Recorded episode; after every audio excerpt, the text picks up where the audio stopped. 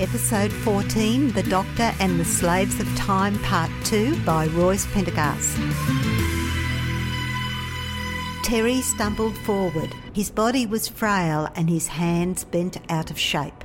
He appeared to have aged 20 years. The alien sun had so weathered him as he picked vegetables from the field. Do- doctor, is that you? Yes, Terry, it's me. As he turned to me, I saw the pain and horror in his eyes. Five years! Where were you? What what happened? A mistake. Terry, a horrible, terrible mistake. Can you sit? You left me behind. Did you come back now? Left me to rot while you saved only yourself. Do you honestly think so little of me that I'd leave you stranded on an alien planet to save only myself?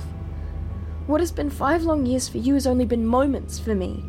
As soon as you were dragged away, I broke out of that cage and ran to the Quester. Had everything gone to plan, I would have swooped in and picked you up before that brute could load you onto his transport. Then why didn't you? The Quester couldn't break through the time vortex.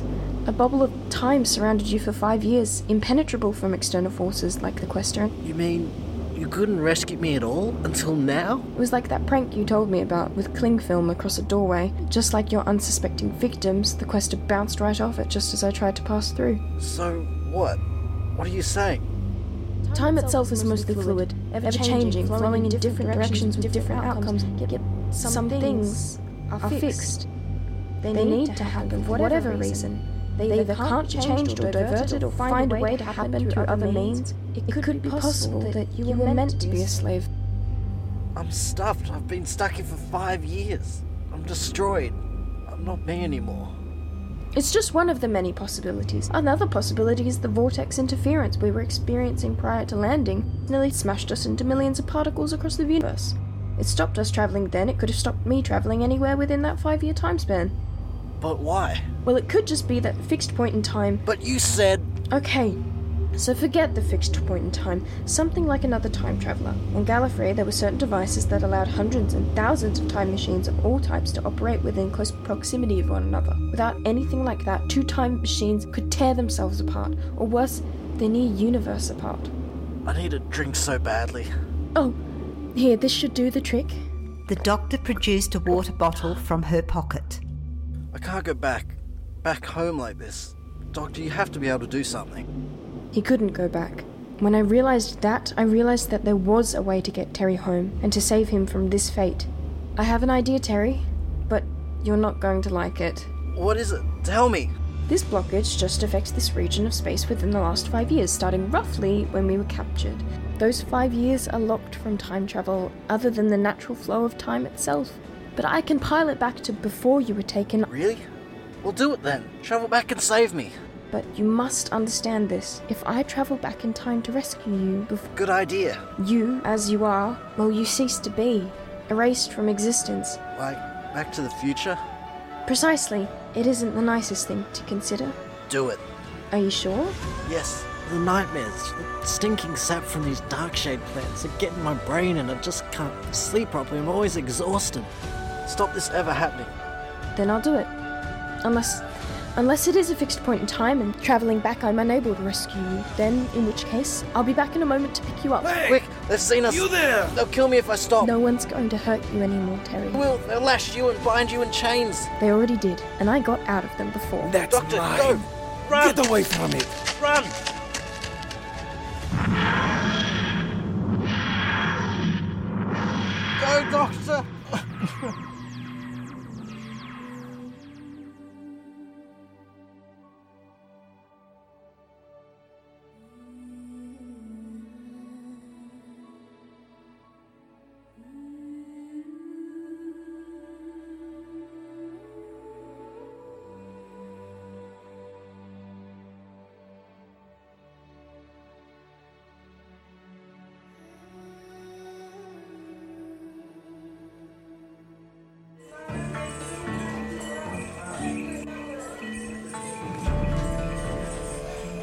And so I found myself back five years ago at the black market, where I had been only minutes before in a cage. But now I was at the market earlier, before Terry, the quester, and I had been brought in.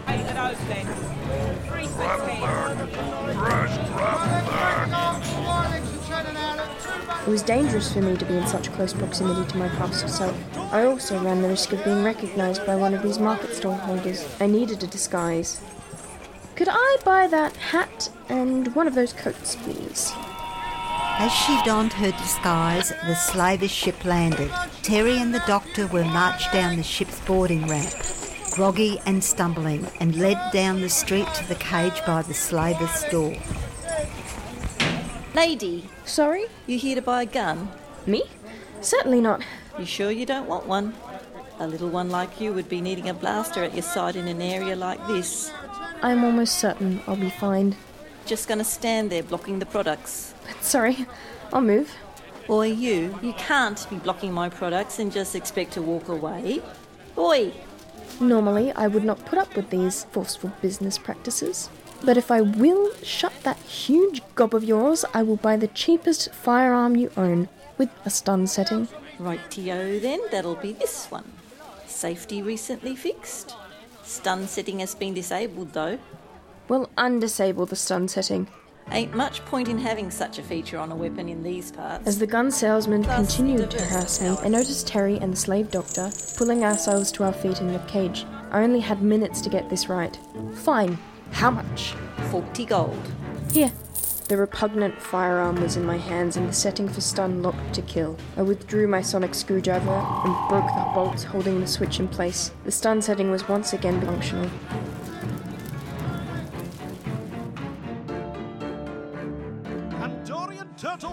On the busy market street, someone shoved me aside as they strode past. I turned to shout after them, and after I saw who it was, the farmer, Veedoo, marching back to the slaver's store, glancing at me as he heard me call out. My heart pounded as I turned my face away, lest he recognize me and disappeared into the bustling crowd. Boy, you're going to your new home. It was difficult to watch the scene unfold, help, even Terry. from a distance. Hold on, I'll save you. I'll get you out of this. Let go, girl. Let him go, you thugly lump. You got to admire the spirit on this one. I don't suppose you need a Gallifrey girl on the machine too, do you? Here's 4500. I'm already indulging my needs with one new worker. I couldn't possibly get another this week. 1700 credits. For you, I'll knock 500 off. 1700 credits. I am almost offended. Surely a Time Lord would be worth more. And I've just had my first regeneration. Gotta make you laugh. If I don't have to silence you, you're gonna be worth every penny to some lucky buyer. Doctor, please help me. Don't worry, Terry. It'll be all over soon, I promise. Listen here, if you don't quit your yelling, I'm gonna have no qualms on losing 1700 in profits just to keep you quiet. Trust me. Almost a shame we won't get to see that happen.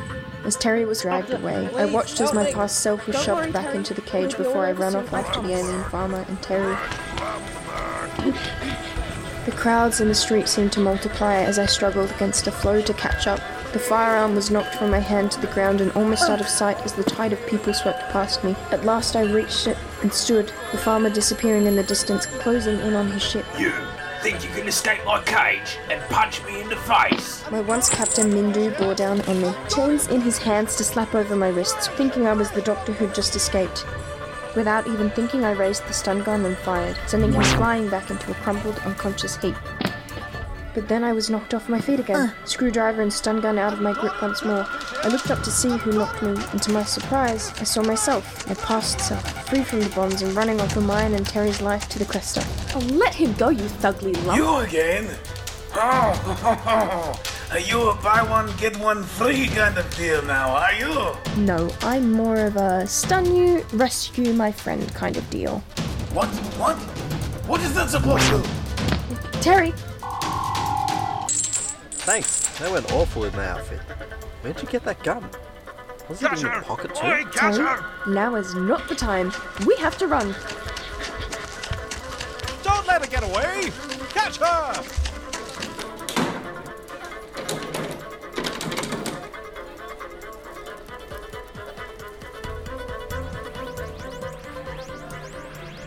Inside the Quester, Terry sits massaging his wrists. So, we're safe now, right? We are. I'm just sending a message to the real local authorities as to the market's location. They should be by soon to shut such a barbaric operation down. For good. I hope so. And that darkshade grower too. It's also illegal, right? Anyway, what happened to you? You're wearing this weird coat and hat. Suddenly you have this stun gun. Where'd you get those? It's a rather long and complicated story. Have you got like a super duper simplified abridged version or something? Alright. Well, being a time traveler, you find yourself facing some rather difficult decisions with all this power and possibility to go anywhere and do anything you want. Do you take advantage of all that? Do you stop some terrible dictator from gaining power to commit the atrocities they did? Or simply let it happen? Doctor, this doesn't sound like a super duper simplified abridged version of the story.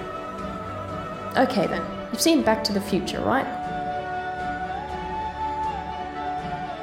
To be continued in the next story The Doctor and the Alien Invasion.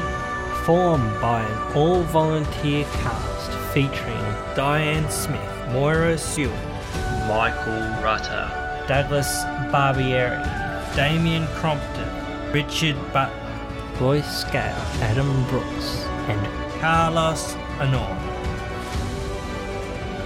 Edited by Carolyn Rutter.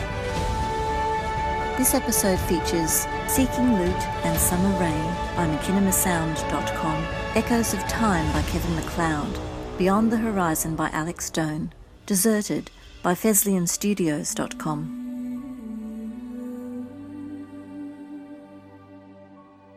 Special thanks to Chris Ball.